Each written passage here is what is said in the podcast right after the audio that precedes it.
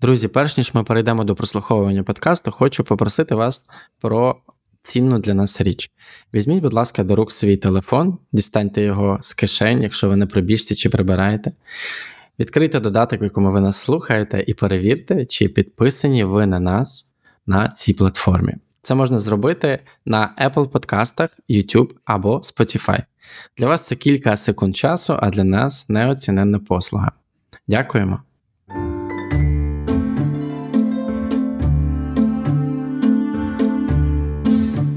Усім привіт! Це подкаст простими словами. Мене звати Марк Лівін, я журналіст та письменник. Я Софія Терлес, парна та сімейна терапевтка, клінічна психологиня. У сезоні наука стійкості протягом 15 епізодів ми будемо говорити з найкрутішими практиками і науковцями зі всього світу про те, як плекати стійкість у найскладніші часи. А навіть якщо ви стухаєте і здуваєтесь, як робити це так, щоб це було екологічно для вас і ваших близьких. Дякуємо, що проведете сьогодні свій час з нами. Софійка, хто такий Бесел Вандерколк? Бесел Вандерколк це американський психіатр, письменник, колишній президент міжнародної спільноти досліджень травматичного стресу, який доклався до того, що ми зараз маємо таку назву посттравматичний стресовий розлад. А ще він автор багаторічного бестселера New York Times «Тіло веде лік». Це книга, яка має дуже високий рейтинг на Goodreads на основі сотень тисяч відгуків і коментарів, що робить його роботу дуже потрібною і важливою для великої аудиторії читачів. Дуже добре. Ти був трошки сумний в цій фразі чомусь. Тому що я ніколи таким не стану. Знаєш, я маю сказати тобі, що я цього епізоду чекав не менше, ніж епізоди з Робертом Сапольським, а можливо навіть і більше. Тому що, зізнаюся чесно, книгу е, Роберта я не зміг осилити до кінця. Я маю на увазі е, біологію зла. Здається, вона так називається. Біологія добра і зла. Так. Біологія добра і зла. Так, бачиш, я її от, о, освоїв тільки в частині біології зла. А біологію добра не освоїв. Так. А книжку Бесела Вандерколка Тіло веде лік я прочитав. І що цікаво, за останні кілька днів я бачив її у кількох сторіс, просто випадкових в інстаграмі, в якихось людей, на яких на яких я підписаний. І це означає, що насправді проникнення цієї теми і цього автора в Україні, і важливість його роботи є просто надзвичайно великою. Я повністю з тобою погоджуюсь, бо книга є фантастична. Це взагалі такий талмуд, і її навіть небезпечно брати в руки живу паперову. Тому дуже приємно читати електронно. Завжди здається, що ну ще пару сторінок, і я закінчую її, бо я вже і так напиталася чи напитався е, мудрістю. І знаю тепер, як лікуватися, але насправді це величезна книга, яка переплітає в собі його особистий досвід, не виключно як терапевта чи психіатра, бо він є психіатром, але в тому числі клієнтський досвід, де він дуже щиро ділиться тим, як він все, як Луї Пастер, пробував на собі. І знаєш, що ще мені подобається? Він нідерландець за походженням, і в нього в генах оця практичність і орієнтація на результат. Поки спеціалісти пробують знайти правильну шухляду, куди запхати симптоми пацієнта, Вандерколк питає себе і інших, що я маю з цим робити. Йому все одно насправді на діагноз, та?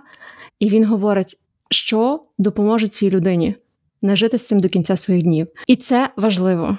Плюс з ним не погоджувалися його колеги, і він випередив свій час і ще 20 років тому почав говорити про те, до чого зараз ми лише доповзаємо.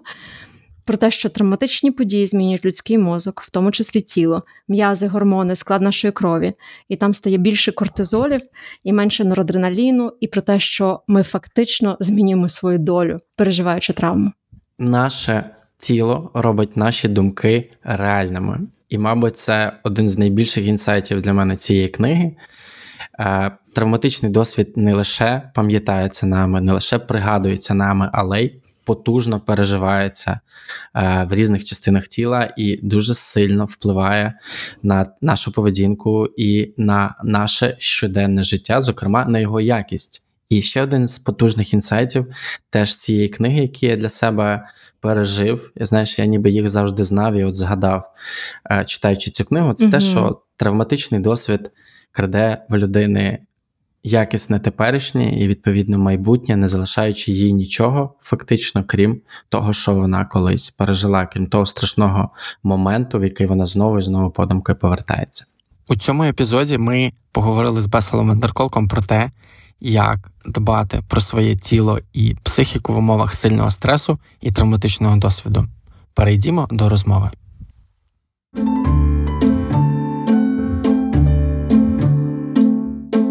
Сезон наука стійкості подкасту простими словами виходить у межах ініціативи першої леді Олени Зеленської із впровадження всеукраїнської програми ментального здоров'я «Ти як?». Проект реалізовано у співпраці з координаційним центром з психічного здоров'я Кабінету міністрів України за підтримки ВООЗ.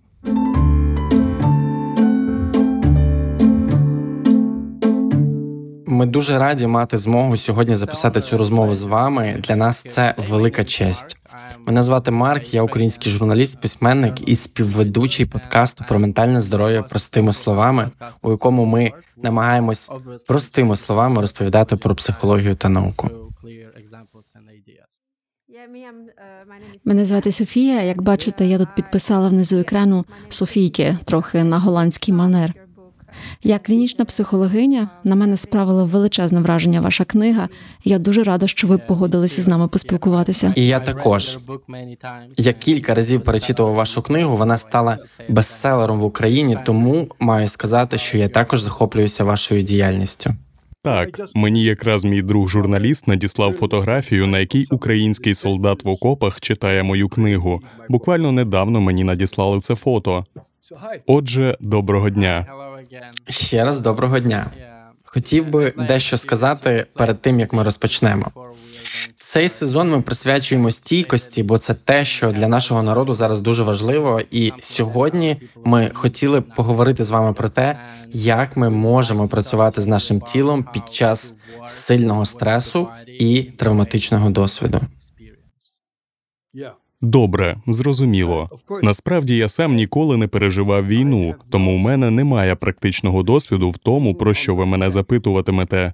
Думаю, ви маєте сприймати мої поради з певною обережністю, бо я даватиму вам поради з моєї позиції безпеки у той час, як ви перебуваєте в небезпеці. Тому те, що я вам казатиму, може не бути для вас дуже корисним, але дивіться самі, може щось і стане вам у пригоді. Звичайно, але ж ця розмова й про життя загалом, не тільки про травматичний досвід. І я розпочну із запитання, яким ми починаємо всі епізоди цього сезону. Що вам допомагає бути стійким і знаходити сили жити своє життя навіть у найскладніші часи? Я думаю, що найважливіше це зв'язок із людьми, які вас оточують. Важливо також бути частиною групи людей, чия безпека та чиї життя залежать від вас. Важливо робити щось для інших, готувати одне одному, допомагати одне одному виживати. Це дуже важливо, бо це допомагає вам підтримувати зв'язок з іншими людьми. Вам уже є заради чого жити. Але щойно ви втрачаєте зв'язок з людьми, які вас оточують, ви втрачаєте жагу до життя. Тож суть саме в цьому відчутті, в усвідомленні того, що ви маєте бути тут, бо ви потрібні людям навколо вас. Це дуже цікаво, бо один із найперших прикладів, що ви наводите у вашій книзі, це історія ветерана війни у В'єтнамі. Він відчував повне відчуження від своєї родини через свій травматичний досвід. Так, Тому я хотіла вас запитати, що відбувається у нашому тілі, коли ми переживаємо травматичні події? Що такого відбувається у нашому мозку, що змушує нас відчувати себе такими далекими від всього і від всіх, відчувати, що ми ніби вирвані з теперішнього часу? я думаю, що в цьому й полягає суть травми. Ваш мозок зосереджується на небезпеці та загрозах. Ви звикаєте до важких, жахливих обставин. Тому, коли трапляється щось гарне, ваш мозок не в змозі з цим упоратись. Нейродослідження показують, що коли люди зі стану небезпеки переходять у стан безпеки, їхній мозок ніби перестає працювати у певному сенсі. Отже, переживаючи травму, ви вчитесь гарно поратись із важкими обставинами, щоб вижити. Але коли небезпека минає, ваш мозок більше не знає, що йому робити. Тож вам потрібно переорієнтувати свій мозок на мир і безпеку. Це дуже складно. Це дуже складне завдання. Наприклад, я знаю кількох американських журналістів, які зараз в Україні. Я познайомився з ними в Гарварді у чудовому мирному місці, але їм уже тоді було важко перебувати там, у цих мирних обставинах. Тому, коли почалася війна, вони приїхали в Україну. І саме там відчули себе живими. Їхнє життя знову набуло сенсу. Це дуже важко перезавантажити свідомість таких людей, щоб їм комфортно було жити звичайним життям. Окей. Хотів запитати, що вам відомо про те, що відбувається в Україні зараз? Я читаю про те, що відбувається в Україні кожного дня. Для мене дивно, що життя подекуди продовжується так, ніби нічого не відбувається. От Україна постійно перебуває під нападом, але для мене дуже дивно, що в деяких місцях життя триває, як і раніше, і здається, що деякі люди все ще живуть досить комфортно у той час, як в інших місцях люди постійно зазнають нападів і перебувають під загрозою. Цікаво, як ви сприймаєте своє життя в Україні? Чи є люди, хто вважає, що іншим людям набагато легше ніж їм? І ще мені цікаво, що відбувається, коли люди на фронті перебувають у скрутних обставинах, у той час як ті, хто не перебуває під прямою загрозою, можуть вести відносно нормальне життя. Цікаво, як ви з цим справляєтесь. Так, це гарне запитання для всіх нас, не лише для мене і Софії, але й для кожного українця і українки. У 23-му році Україна пережила близько 6 тисяч повітряних тривог. Майже кожної ночі українкам та українцям доводилося спати в підземних сховищах. Вони стали для багатьох другою домівкою. Так, але не для всіх із вас. Не думаю, що багато людей у Львові ночують у підземних сховищах. Оце правда. Наприклад, мої батьки живуть біля Львова, і вони не ходять до сховища, бо вони вважають, що колись однаково помирати. Але в той самий час я маю колег у Львові, чиї домівки були пошкоджені. Нещодавно навіть будівля школи зазнала руйнувань. Тож цей регіон також не є безпечним. Хоча, звичайно, тим, хто перебуває ближче до лінії фронту, набагато важче у всіх сенсах. І я згодна, що ми не знаємо, що робити із цими розбіжностями, коли хтось страждає більше за інших. Суспільство починає поляризуватись. Ми всі намагаємось щось робити зі своїми тілами, зі своїми мізками, своїми думками, щоб вижити. Бо дуже складно жити із цим стресом упродовж двох років, навіть більше ніж двох років. Так, тому мені цікаво, чи допомагають люди, які зараз перебувають у кращих умовах іншим, чи навпаки вони відокремлюються від цього болю. Чи бачите ви відкритість до страждань інших і бажання допомогти їм? Мене дуже цікавить це питання.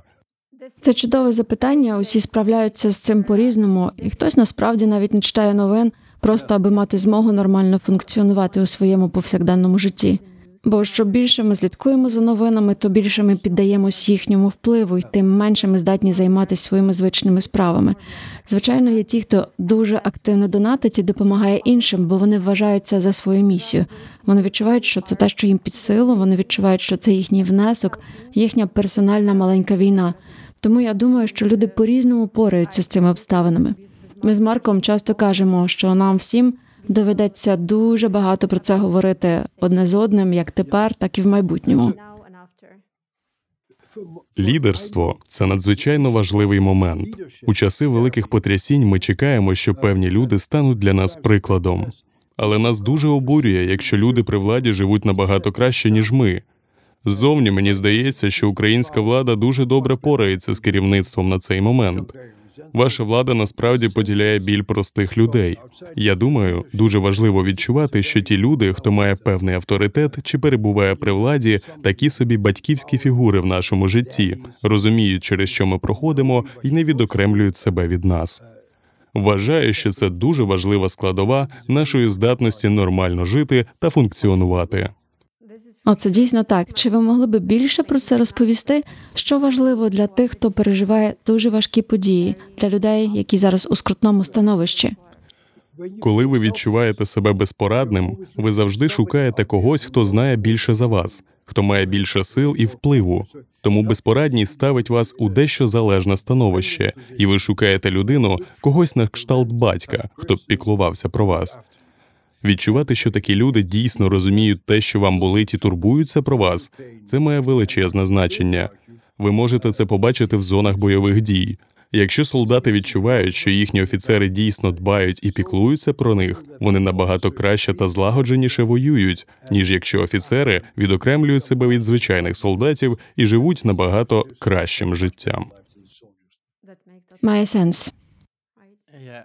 А чи могли б ви ще розповісти про важливість середовища? На початку нашої розмови ви згадували про це як про одну з найважливіших речей у нашому житті. Так, я думаю, що дуже важливо, чи рухається ваше тіло, чи робите ви щось, що має вплив на ваше середовище. Найімовірніше, якщо ви маєте змогу робити щось для інших, готувати їжу тощо, травма вас омине. Травма тісно пов'язана з відчуттям бездіяльності та безпорадності. Саме через це наше оточення стає дуже важливим. Нам потрібні лідери, які можуть допомагати людям почати робити щось, що дасть їм відчуття, що вони є учасниками значущих змін, змін на краще. Якщо ви мати дитини і ви турбуєтеся про неї, якщо ви маєте змогу піклуватися про неї, ви відчуваєте, що робите все можливе, що ви змінюєте світ на краще. Але якщо ви відчуваєте повну безпорадність і ваше оточення вас не підтримує, тоді виникає ризик травми. Травма дуже сильно пов'язана з браком відчуття контролю над власним життям і нездатністю щось робити. Тож виходить, ми маємо щось робити із цим стресом, із цією енергією, а не просто сидіти і чекати, що вони минуть. Правильно я розумію? Так, наприклад, я б сказав, що ви обоє вкладаєте вашу енергію в розмови з іншими людьми про те, як впоратися із травматичним досвідом. Ви відчуваєте, що маєте прокидатись кожного ранку і цим займатись. Відчуваєте, що ви робите щось важливе, що ви розповідаєте своєму народові про травматичний досвід. Те, що ви робите, допомагає насамперед і вам самим, тому що ви відчуваєте, що ви робите щось важливе, і це дає іншим людям відчуття, що вони теж можуть робити свій внесок. Друзі, відтепер ви можете підтримати розвиток подкасту простими словами на YouTube. На каналі з'явилася кнопка Спонсорувати, натиснувши на яку можна долучитись до спільноти друзів подкасту на YouTube і отримати доступ до ексклюзивних епізодів, значків лояльності, закритого ком'юніті та інших бонусів. Посилання в описі епізоду. Ми ще повернемось до ролі нашого тіла. А поки я хотів би вас попросити дати визначення терміну травма. Як пояснити його простими словами? Що таке травматичний досвід і чим він відрізняється, наприклад, від стресу? Отже, стрес. Ми завжди стикаємось зі стресовими ситуаціями, але щойно вони минають, ми починаємо почуватись краще. Травма це досвід, який залишає глибоке відчуття абсолютної безпорадності, відчуття того, що ми нічого не можемо з цим зробити. Це ніби перемикає щось у нашій свідомості, у нашому мозку, і ми відчуваємо безсилля перед навколишнім світом.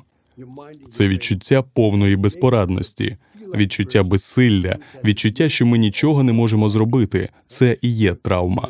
Травма це жах. Вона відбувається, коли ми переживаємо жахливі речі. Наприклад, коли ви бачите, як ваш найкращий друг підривається на полі бою, або коли ви стаєте свідком того, як вбивають вашу дитину. Після цих подій вам здається, що ви не зможете жити далі. Це дуже відрізняється від ситуації, коли, наприклад, хтось не має достатньо їжі одного вечора. Це неприємно і боляче, але наступного разу вони зможуть добре поїсти. Це скрутні часи, але це не є травмою. Це просто дуже стресовий досвід. Ми запитали у наших патронів, як стрес і травматичний досвід впливає на їхнє тіло. І от що вони нам відповіли. У мене це проявилося надзвичайно сильним порушенням сну. З'явилися проблеми з волоссям, воно буквально посипалося.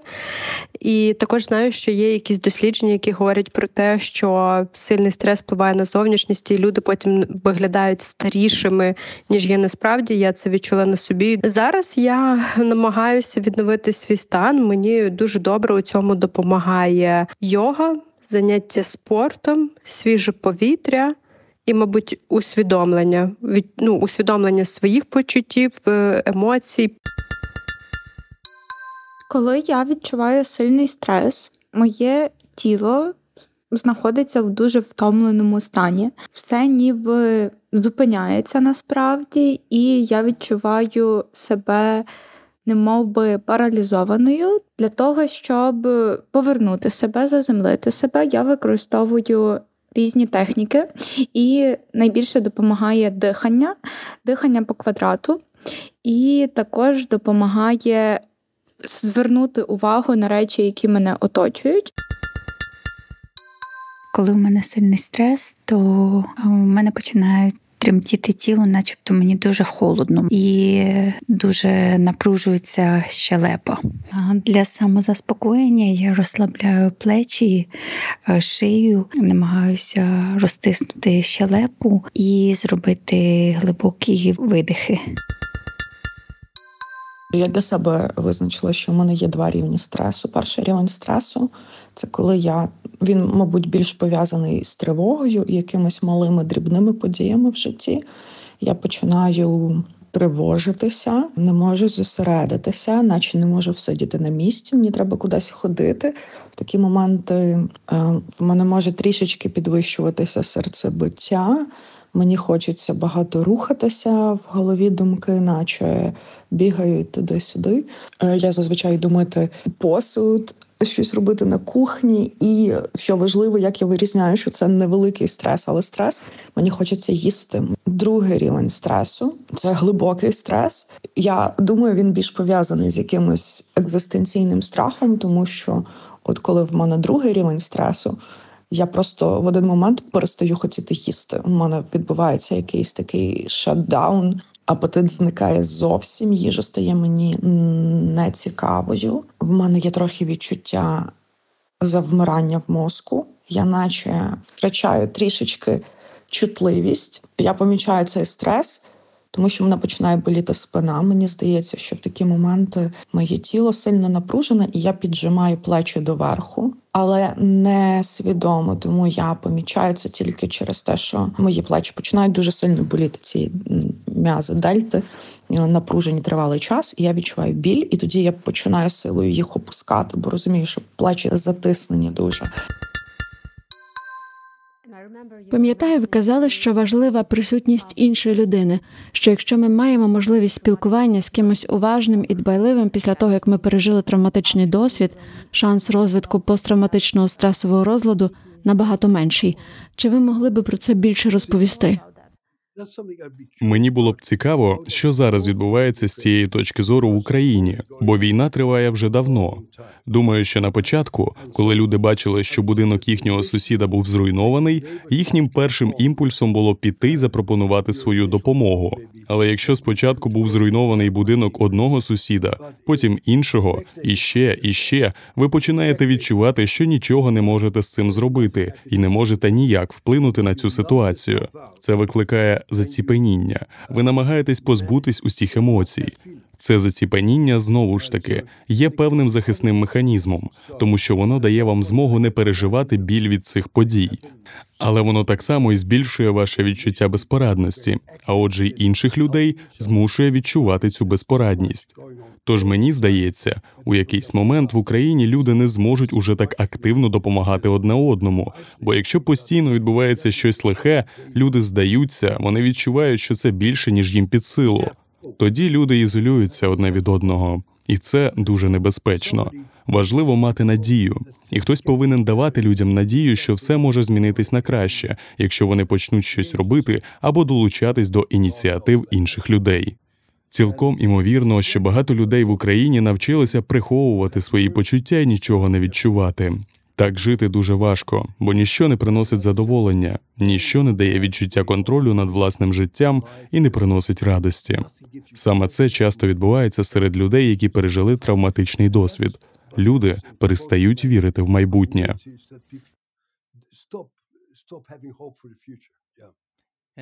Тобто цей стан віднімає і наше майбутнє, і наше відчуття того, що ми живемо тут і зараз. Вірно? Так, так. Це може стати звичкою. Важливо, щоб люди продовжували робити щось, що дає їм відчуття того, що вони живі та мають контроль над своїм життям. Дивний приклад. Я бував в Аргентині, і коли ви там бачите, як люди танцюють танго, ви думаєте, що аргентинці вигадали танго. тому що в них є купа проблем. Але якщо ви колись мали змогу танцювати танго, ви розумієте, що цей танок дає відчуття точності та свободи дій, а також відчуття того, що ви робите щось, що дає вам змогу відчути себе живим. І це відчуття того, що ви живий, незалежно від того, що відбувається навколо, є дуже важливим. Також і для українців зараз. Дуже легко опустити руки, але ж дуже важливо продовжувати робити те, що дає вам відчуття того, що ви живі і можете щось робити. Так, і тримати контакт із реальністю, правда? Бо на початку ви сказали, що можливо є люди, які намагаються не дивитися, не бачити, що відбувається. І ви кажете, що це не найкращий спосіб впоратися з важкими або жахливими подіями. Найкращий спосіб впоратися з ними це реагувати на них, але реагувати так, аби відчувати зв'язок із іншими. У мене тут досить складне запитання, бо воно стосується того, що відбувалося в Україні протягом сторіч. У нас не було спокою від травматичних історичних подій, від репресій нашої ідентичності та мови, від сорому, нав'язаного нам просто за те, хто ми є, і за те, ким є наші батьки, від війн, від тоталітарних режимів, які змушували людей мовчати. Так, у вас був голодомор. Так, так, ми мали виживати замість того, щоб рости і розвиватись. Це частково призвело до відчаю боязні одне одного зловживання алкоголем і наркотиками. Історично ми вже були роз'єднані, а тепер ми маємо новий травматичний досвід через війну. І ось тут я маю питання: звідки ми маємо почати?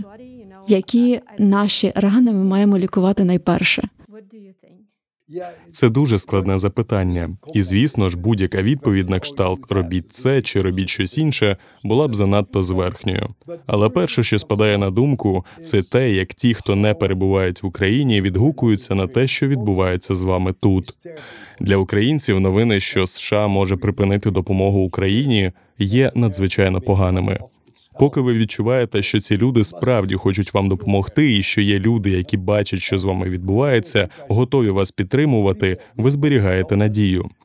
Але коли ви бачите, як людство відсторонюється від вас і каже: Вибачте, ми вже дали вам занадто багато доларів, тепер ви самі по собі. Думаю, це дуже погано на вас вплине. Тому зі свого боку я дуже голосно заявляю про необхідність підтримувати Україну в будь-який спосіб.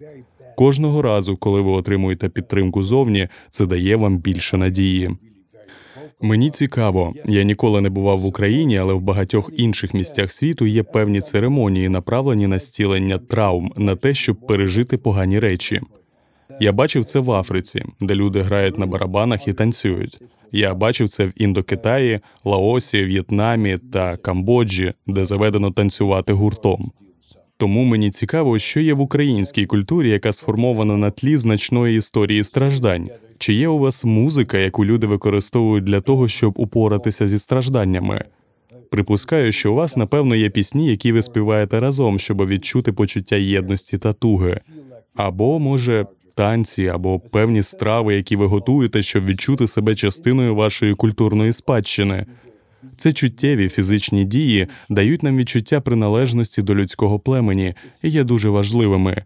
Це не про інтелект, це швидше пов'язано з нашими тілесними відчуттями: музика, їжа, рух тощо. Це точно. Коли ви почали говорити про їжу та наші пісні та нашу музику, я одразу відчула себе ніби частиною племені, частиною нашого суспільства. Хм, так. На жаль, після розпаду радянського союзу люди сильно боялися одне одного. Нас легко було роз'єднати. Ми не довіряли навіть своїм сусідам, не знали, як вони вчинять в тій чи іншій ситуації. Тому цікаво, як цей процес єднання, який за вашими словами є дуже важким для людей з травмою, відбуватиметься в нас. Так, дуже важливо мати певні символи єдності. Коли я відвідав колишній радянський союз, Росію, мене вразило те, наскільки люди були недовірливими. Культура передбачала, що сусіди доноситимуть владі на своїх сусідів, а іноді й діти на своїх батьків. Це теж частина вашої спадщини. Ви не знаєте, кому ви можете довіряти. Думаю, що це дуже важливий момент. Було б варто про нього говорити, визнати, що ви через це пройшли. Можна навіть попросити людей розповісти, що з ними сталося, чому вони не наважуються довіряти іншим. Дати їм змогу поділитися чимось на кшталт Я не можу довіряти людям, тому що на мого дідуся донесли і його вивезли до Сибіру. Я думаю, що багатьом людям є що розповісти. І сам процес, коли ми ділимося цими історіями, є страшенно важливим. Треба дати людям змогу розповісти про це замість того, щоб тримати це в таємниці. Це величезна проблема. Багато моїх друзів євреї, які втекли з України через погроми. А зараз Україна має єврейського президента. Усі українці мають травматичну історію, але я думаю, що єврейський народ в Україні має особливо важку травматичну історію. Тож це історична іронія долі, що у вас зараз президент єврей, і це цікаво.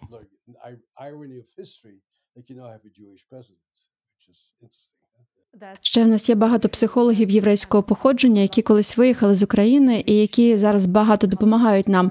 Хоча, поки вони жили в Україні, в їхньому житті чи житті їхніх предків було багато непростих моментів. Це також правда. Так, але важливо, щоб у людей була змога ділитися своїми страхами з іншими та знати, що не тільки вони пройшли через це. Мого дідуся теж засилали в Сибір, а ще хтось із моїх родичів загинув під час голоду в 1930-х. Саме можливість поділитися історією своєї травми і усвідомити те, що інші люди розділяють наші страждання чи теж пережили щось подібне, часто стає запорукою та джерелом нової надії. Може, ми маємо легалізувати нарешті нашу роз'єднаність і той факт, що ми маємо право на цю недовіру. Виходить, нам потрібно легалізувати не лише наші емоції, але також усвідомити ось це відчуття оніміння. Хм, так. Бо мені здається, це реально одна з великих проблем, особливо в чоловічому середовищі, в якому відсутність емоцій ототожнюється із силою. Б'юся об заклад, що у вас в Україні ситуація з алкоголем не набагато краще, ніж у росіян. Алкоголізм історично дуже поширений у цьому регіоні. Думаю, зараз це навіть більш небезпечно. Люди вживають алкоголь і наркотики, щоб заспокоїти себе і упоратись із травматичним досвідом. Важливо розуміти, що алкоголь і наркотики це дуже прості, доступні способи заспокоїти себе, щоб не відчувати біль. Ми маємо визнати, що така поведінка цілком зрозуміла, але є й інші, менш руйнівні способи заспокоїтись. Не знаю, що з цим зараз відбувається в Україні, але, наприклад, у Бразилії є дуже популярною капоейра. Молоді та знедолені бразильці разом займаються капоейрою, і це дає їм відчуття того, що вони живі, замість оніміння, яке викликає алкоголь. Серед моїх знайомих багато людей займаються йогою, щоб заспокоїти своє тіло і себе загалом. Нещодавно перед пандемією я був у Китаї і був вражений, що в кожному парку та сквері люди займаються цигун і тайцзі. Чому вони це роблять? Щоб заспокоїти себе, навіть живучи в небезпечному світі. Ми можемо разом робити певні речі, щоб заспокоїти наші тіла. Але якщо ви цього не робите, ймовірність того, що ви вдастеся до алкоголю і наркотиків, дуже висока. Друзі, ми знаємо, що багато з вас слухає нас на платформі Apple Podcast. Тепер ви можете підтримувати розвиток подкасту напряму через ваш застосунок на айфоні. Для цього вам потрібно зайти на сторінку подкасту у застосунку, натиснути Підписатися, обрати щомісячну або щорічну підписку та отримати доступ до більш ніж 10 спеціальних епізодів подкасту простими словами. Дякуємо, що слухаєте нас. Мені дуже подобаються ваші дослідження про йогу та симптоми ПТСР. Марк знає, я постійно намагаюся переконати його, що йога це прекрасно. Просто займайся йогою і все буде добре. І це власне мій антидепресант. Чому, на вашу думку, це працює? Що таке відбувається із нашим тілом і нашим мозком, що ми отримуємо так багато користі від цих занять? Я б не сказав, що йога це єдине, що має такий ефект. Ми досліджуємо йогу, але є й інші способи досягти цього стану. Зверніть увагу, що ми проживаємо травму всім тілом. Ваше тіло посилає вам сигнал, що воно в небезпеці, що йому важко, що обставини нестерпні. Ви можете або заглушити цей сигнал алкоголем і наркотиками, або ж почати рухатись, приділяти увагу своєму диханню, піклуватись про своє тіло і допомогти йому заспокоїтися. Наші дослідження дуже чітко показують, що щось на кшталт йоги дійсно може допомогти людям освоїти це, стати капітанами власних кораблів. Ваше тіло це корабель.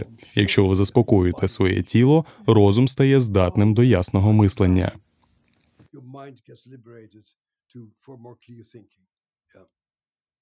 О, я відчуваю цей зв'язок. Я стаю більш гнучкою та сильнішою. Я краще відчуваю баланс, але попри це я відчуваю і страждання під час йоги. Я мучуся, але все ж таки я маю не забувати при цьому дихати і шукати щось таке в собі, аби одночасно отримувати задоволення.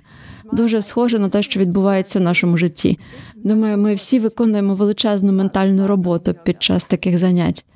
Так, звісно, але не всі про це знають. Я завжди кажу на своїх семінарах, що те, що ми робимо зі своїм тілом, визначає на що здатен наш розум. Якщо ви стоїте прямо, вирівнявши спину і випрямивши шию, ви відчуваєте себе сильнішим, ніж якщо ви сидите та сутулитесь. Поки ви так сидите, ви не можете відчути свою силу. Ми набагато більше в чомусь схожі на тварин, ніж ми думаємо. Те, як тварина тримає себе, визначає, які з її розумових здібностей активуються. Військові дуже добре це розуміють, бо молодих солдатів тренують стояти прямо і випинати груди. Не тільки тому, що це гарно виглядає на параді, але й тому, що це змушує їхні тіла відчувати свою силу. Як тільки ви починаєте відчувати себе безпорадним, ваше тіло занепадає. А як тільки ваше тіло занепадає, ваш розум занепадає разом із ним. Тепер і наші слухачі будуть знати про цю хитрість.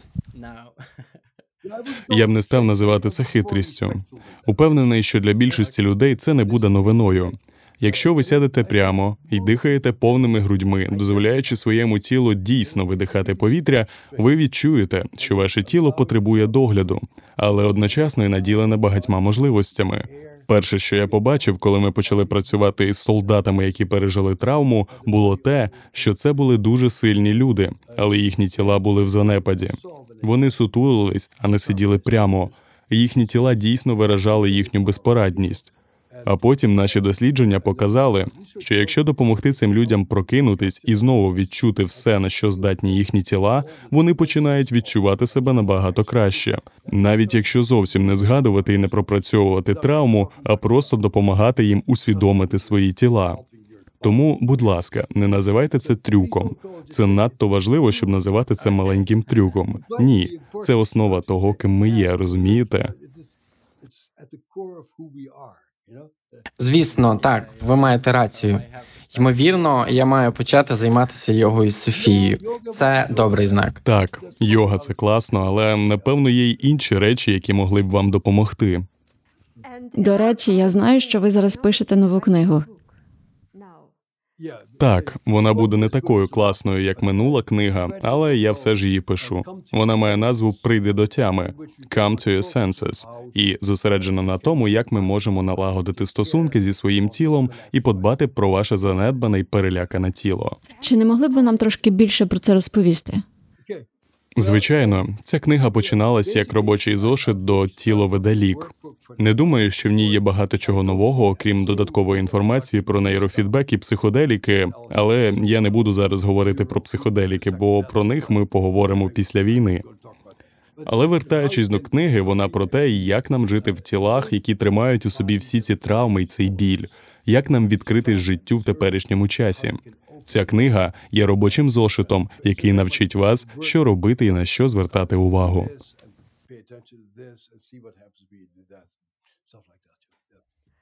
А ще я хотіла би запитати про ваш особистий досвід, бо ви пробували somatic experiencing, ви займалися йогою. Думаю, навіть не думаю, знаю із ваших інтерв'ю, що ви вживали психоделіки. Яким був ваш досвід? Я спробував все, що я пишу в цій новій книзі. Я знаю, наскільки ці практики корисні. Давайте наведу приклад. Я народився наприкінці Другої світової війни. У Нідерландах був голод. Багато дітей мого покоління померло. Я часто хворів, і всі думали, що я теж помру. А потім я виріс і став досить міцною здоровою людиною. Але я завжди знав, що частина мене досі відчуває себе наляканою дитиною. Першим, що змусило мене це усвідомити, був рольфінг. Рольфінг це робота з тілом, коли хтось працює з вашим тілом і ніби розкриває вашу фасцію та м'язи, роблячи їх більш гнучкими. Це ніби екстремальна форма йоги, яка дає вам змогу розкритися. Якимось чином ця робота з тілом дала мені змогу перестати організовувати моє тіло як налякана астматична хвора дитина. Моє тіло стало здатне на набагато більше, більше ніж після будь-якого психологічного втручання. Тіло, яке перелаштувалось на те, щоб бути живим і не відчувати загрози, було дуже важливою частиною мого зцілення, мого одужання. Вау. Я дуже вірю в тілесну роботу, у те, що масаж дає змогу людям відчути, що значить повністю розслабитись і відчути безпеку в своєму тілі. Якщо і є якась група в Україні, яку я хотів би підтримати, то це люди, які займаються масажем і тілесними практиками, тому що всім вам потрібна підтримка, щоб підтримувати свої тіла в тонусі. Стати хорошим майстром тілесних практик так само складно, як і стати хорошим психотерапевтом.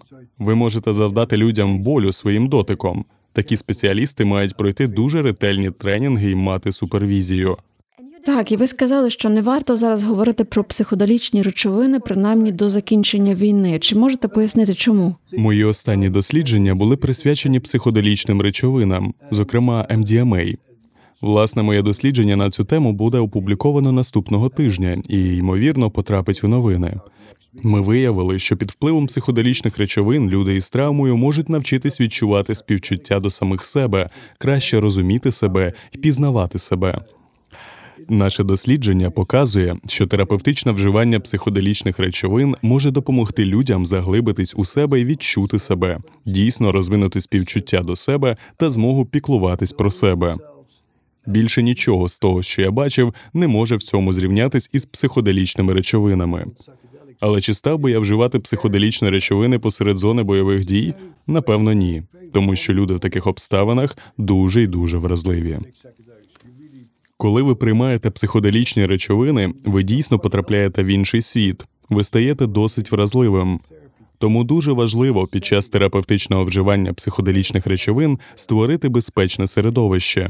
Щоб зануритись дуже глибоко всередину себе, люди мають відчувати, що про них піклуються і що вони в безпеці. Ви не повинні цього робити, якщо є відчуття зовнішньої небезпеки, тому що під час цього досвіду ви надзвичайно чутливі до того, що з вами відбувається. І якщо під час цього досвіду з вами трапиться щось погане, це завдасть вам великої шкоди. Так, дякую за це пояснення. Ми часто обговорюємо останні дослідження, і, звичайно, для ветеранів, для тих, хто отримали важкі поранення, для людей, які мають посттравматичний стресовий розлад.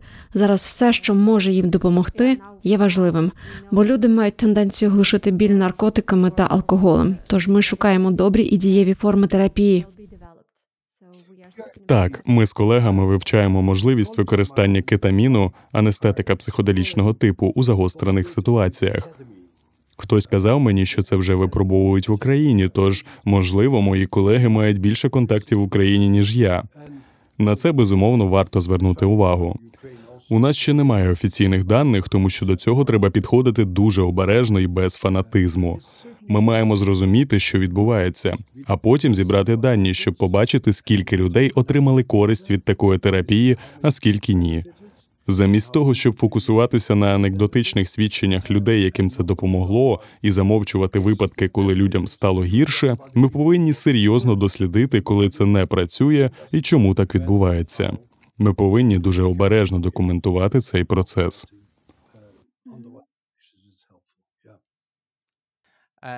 Я чекав своєї черги, щоб поставити це запитання.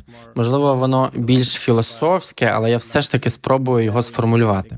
На вашу думку, як коректно говорити про травму, не знецінюючи водночас індивідуальний досвід окремих людей? Бо для когось травма це перебування в полоні, а для когось батьки, які вдавалися до насильства у вихованні. Як із цим бути? Я думаю, що ви маєте на увазі дуже специфічний контекст. У світі моїх досліджень ми не робимо різниці між перебуванням у полоні, вогнепальним пораненням чи батьківськими побоями. Це все може стати травмою. З моєї точки зору, я не вважаю, що одна форма травми важливіша чи серйозніша за іншу. Можливо, там, де ви зараз перебуваєте у зоні бойових дій, люди можуть вважати, що травма, отримана під час бойових дій, це справжня травма, а побиття п'яним батьком ні. Але кожен, чий батько або мати пили або застосовували насильство, знає наскільки це жахливо. Думаю, мільйони українців мали цей досвід. Це точно. Тобто, ви кажете, що обидві ці типи травматичного досвіду залишають після себе травму, що немає більш чи менш справжніх травм. Це дуже важливо. У Штатах це дуже поширене явище. Упевнений, що і в Україні багато дітей, чиї батьки викликають у них сильний страх. Це формує їхню ідентичність. Коли дорослі люди потрапляють на війну, з ними можуть відбуватися жахливі речі, але вони все ж уже знають, ким вони є, і можуть використати те, чого вони навчилися раніше, щоб упоратися з цією травмою. Але якщо дитина живе в родинному середовищі, яке нагадує зону бойових дій, і ніколи не знає, хто та коли знову її вдарить, у такої дитини немає іншої системи координат. І саме це стає її внутрішньою системою координат. Тому я вважаю, що проблема насильства в дитинстві це величезна проблема, принаймні така ж велика, як і проблеми, з якими стикаються солдати на війні. Якщо говорити про те, що можуть допомогти людям із таким досвідом, ви вважаєте, що одними розмовами тут не обійтись. Це правда, але це не означає, що слова нічого не значать. Важливо знайти слова для того, щоб передати свій досвід і свої відчуття іншим. Ми соціальні істоти, тому якщо ми не можемо передати те, що ми відчуваємо, ми не можемо встановити зв'язок з іншими людьми. А цей зв'язок це те, що дає нам відчуття безпеки. Отже, слова дуже важливі, але вони не допоможуть вашому тілу не сприймати все, що з ним відбувається, як загрозу. Тож потрібні й слова, й увага до власної фізіології, до стану свого тіла.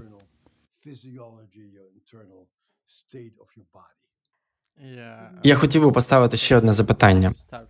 Як ви думаєте, чи всі ми стикаємося із травмою? Чи необхідний травматичний досвід для нашого розвитку та зростання і для того, щоб ми ставали сильнішими? Напевно, ви зараз натякаєте на посттравматичне зростання. Ймовірно, так. Я не дуже люблю цей термін. Мене дуже вражає, наскільки багато людей, яких я знаю, мали жахливе минуле, і вони не здаються. Я бачу, як багато з тих, хто пережив травму, знаходять у собі мужність, щоб дивитися правді в очі. Думаю, що багато інших людей бояться власних почуттів і бояться визнати, що з ними сталося і що вони пережили. Якщо ви не можете визнати, що ви відчуваєте, і наскільки ви були та продовжуєте бути наляканими, думаю, ви застрягнете в цьому. Дуже важливо спілкуватися з людьми у вашому оточенні про те, що з вами відбулося чи відбувається. Ваша мужність має бути винагороджена, але я б не сказав, що це так. Ми вчимося на поганому досвіді, але б я не сказав, що травма це запорука того, щоб стати кращою людиною. Знаєте, багато моїх знайомих, які пережили травму, дивовижні люди. Але я не думаю, що хтось має пережити травматичний досвід, щоб стати хорошою людиною. Готуючись до нашої розмови, я прочитав цікаву статтю в Нью-Йоркер, яка зветься Case Against Trauma Plot, і там згадується ваша книга. Автори досліджують, як травматичний досвід увійшов у масову культуру, у кіно, літературу тощо. Вони припускають, що травма стала основою майже всього, що ми знаємо. Тож так, це справді цікавий момент. Я думаю, що в цьому є певна правда. Люди настільки спантеличені проблемами психічного здоров'я, що гадаю, моя книга стала своєрідним довідником, у якому люди знаходять пояснення, чому у них в житті все так заплутано. Але я ніколи не стверджував, що травма є причиною всього, що відбувається з людьми та в суспільстві. Звісно, я розумію, що це не ваша думка, а думка авторів статті. Зараз заведено казати, що пандемія коронавірусу була колективною травмою. Так, для декого пандемія була справді жахливою подією, але, наприклад, для мене вона зовсім не була страшною. Я не міг піти в театр або поспілкуватися з друзями, але це не було травмою. Це було просто щось неприємне. Зараз у США є тенденція у всьому вбачати травму та звинувачувати травму в усіх лихах. Але ж це не дуже поважливо стосовно людей, які дійсно пережили травматичний досвід. Дуже важливо вміти визнати. Це було жахливо для тебе, але не для мене. На самому початку нашої розмови ви сказали, наскільки важливо мати перед собою приклад когось, хто пережив важкий досвід і не просто вижив, але й став сильнішим, став іншим, лишаючись водночас повністю чесним. Хтось, хто може вам сказати: Я знаю, через що ти прийшов, я теж там був, я знаю, що ти відчуваєш. І такі люди можуть сильно нам допомогти. Насправді, ми з Марком часто кажемо, що є. Є такі люди, які у своєму житті зіткнулися із смертю чи стражданням, але водночас не втратили відчуття контролю над своїм життям і зв'язок з іншими людьми, не замкнулись у мовчанні. Такі люди нас надихають. Нам усім потрібні ті, хто може нам сказати: Я знаю, наскільки жахливим є те, що зараз із тобою відбувається. Нам усім потрібні люди, які можуть нам сказати: Я знаю, як це жахливо. Я знаю, як спустошило втратити дитину на війні чи в автокатастрофі. Це жахливий досвід. Я пройшов через те ж саме, і це було жахливо. Але я знайшов сили жити далі. І тоді я бачу, що якщо ця людина знайшла в собі сили жити далі, то може і я теж зможу. Нам усім потрібно надихатися людьми, які змогли впоратися із тим, із чим нам дуже важко впоратися. Я хотіла повернутися до вашого особистого досвіду. У вашій книзі ви окреслили досить інноваційно на свій час тезу про те, що ми зберігаємо травматичний досвід у наших тілах, у наших нервових клітинах, у наших гормонах. І колись ваші колеги досить жорстко критикували вас за це. Тож ви впритул зустрічалися із неприйняттям. Як ви це пережили? Але ніхто з нас не отримує загального визнання та захоплення. Чи завжди вас цінують за те, що ви говорите і що робите? Щоразу, коли ви робите щось нове, щось інноваційне, є опір. Люди кажуть, що вони не будуть цього робити. Вони кажуть, вона божевільна, не слухайте її. Це частина життя. Якщо люди відмовляються займатися йогою, я кажу: гаразд, якщо ви мені не вірите зараз, то може повірите з часом. Але знаєте, усі стикаються з нехтуванням чи відмовами. Це невіддільна частина нашого досвіду. Це не травма, це просто означає, що ви жива людина. Але прийняти це буває доволі нелегко. Я знаю людей, які роками, а іноді десятиліттями страждають через оце відчуття відкинення та відмови, яке вони колись пережили. Тож маю сказати, що це справді дуже складно. Насправді я не перестаю дивуватися тому, скільки людей готові миритися із брехнею, щоб їх не критикували. Ми це бачимо в США за часів президента, чиє ім'я я навіть не хочу називати. Люди в його оточенні знали, що він буде дуже небезпечною, поганою людиною, але багато з них були готові замовчувати свою правду, щоб не збурювати ситуацію. Я постійно з цим стикаюсь. Бути людиною означає постійно пристосовуватись до середовища. Ми завжди змушені певною мірою ігнорувати своє внутрішнє відчуття правди. Я думаю, що в радянському союзі можна було вижити тільки погоджуючись із партійною лінією, ігноруючи свою внутрішню реальність. Людей, які тоді намагались говорити правду, убивали за це, і це частина вашої історії. Це не моя історія. Я виріс у культурі, де люди завжди мали особисту точку зору. О, це дійсно так. Дякуємо за цю фантастичну розмову з вами сьогодні. Я хотів би наприкінці висловити вам величезну повагу і подяку за вашу роботу і ваші думки. Я часто публікую цитати з вашої книги у себе в акаунті, і вони завжди мають величезний відгук. Люди вдячні вам за ваші слова. Якби я був віруючою людиною, я б постійно за вас молився. Я молюсь за вас усім серцем.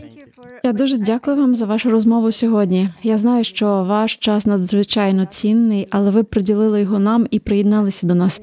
Ви зробили те, про що говорили на початку. Ви зробили щось для інших людей. Ви зустрілися з нами, ви відповіли на наші запитання і навіть поставили нам свої. Добре, я дуже радий і бажаю вам удачі. Тримайтеся, і нехай мир настане якнайшвидше, тому що те, що відбувається зараз, це дуже важко. Ми будемо з нетерпінням чекати на вашу наступну книгу. Тож ще раз дякуємо за ваш час.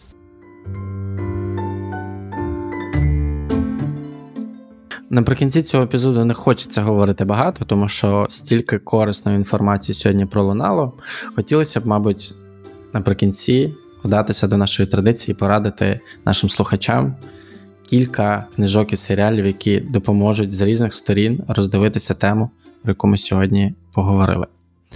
Я згадав український бестселер, подію, феномен лауреата Шевченківської премії книгу Солодка Даруся Марії Матіос.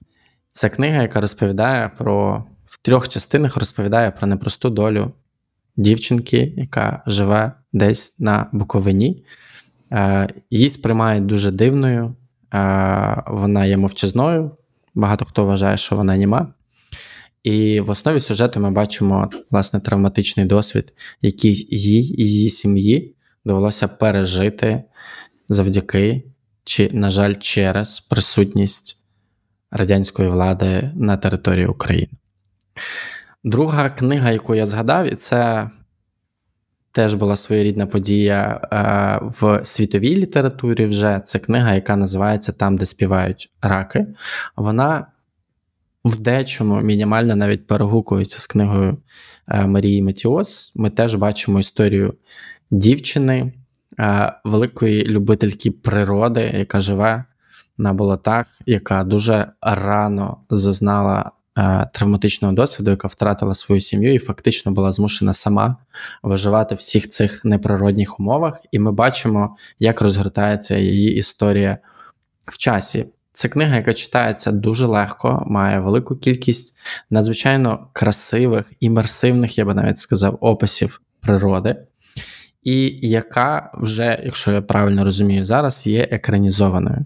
Тому, друзі, раджу теж її прочитати. Вона є українською мовою. Знаєш, я може тут додам просто, тому що ти кажеш, що почитати, а я можливо розповім те, що я прочитала. Тому що коли ми говорили з Беселом Вандерколком про заняття із йоги, що виявляється, вистачає всього навсього години на тиждень протягом 10 тижнів для того, аби позбутися симптомів посттравматичного стресового розладу, я прочитала його статтю в оригіналі. Мені було цікаво зрозуміти, яка це йога, і виявилося, що це була дуже акуратна. Техніка, що там не було жодного сильного фізичного навантаження, і що там тренер був дуже уважний до людей, і він говорив такі фрази, як прислухайтесь до себе, підлаштуйте цю позицію для себе.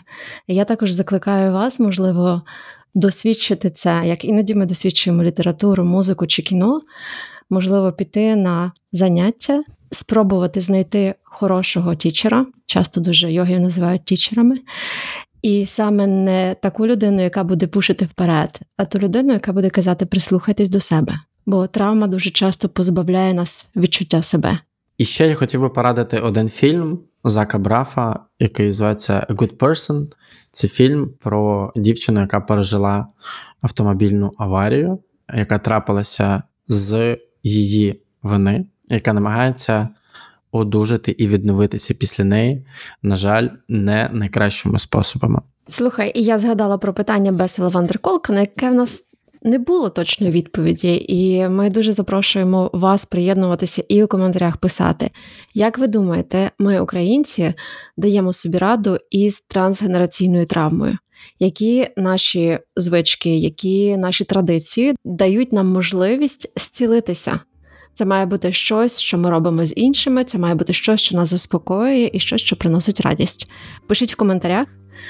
Чим більше, тим краще. Таким чином ми стаємо сильніші.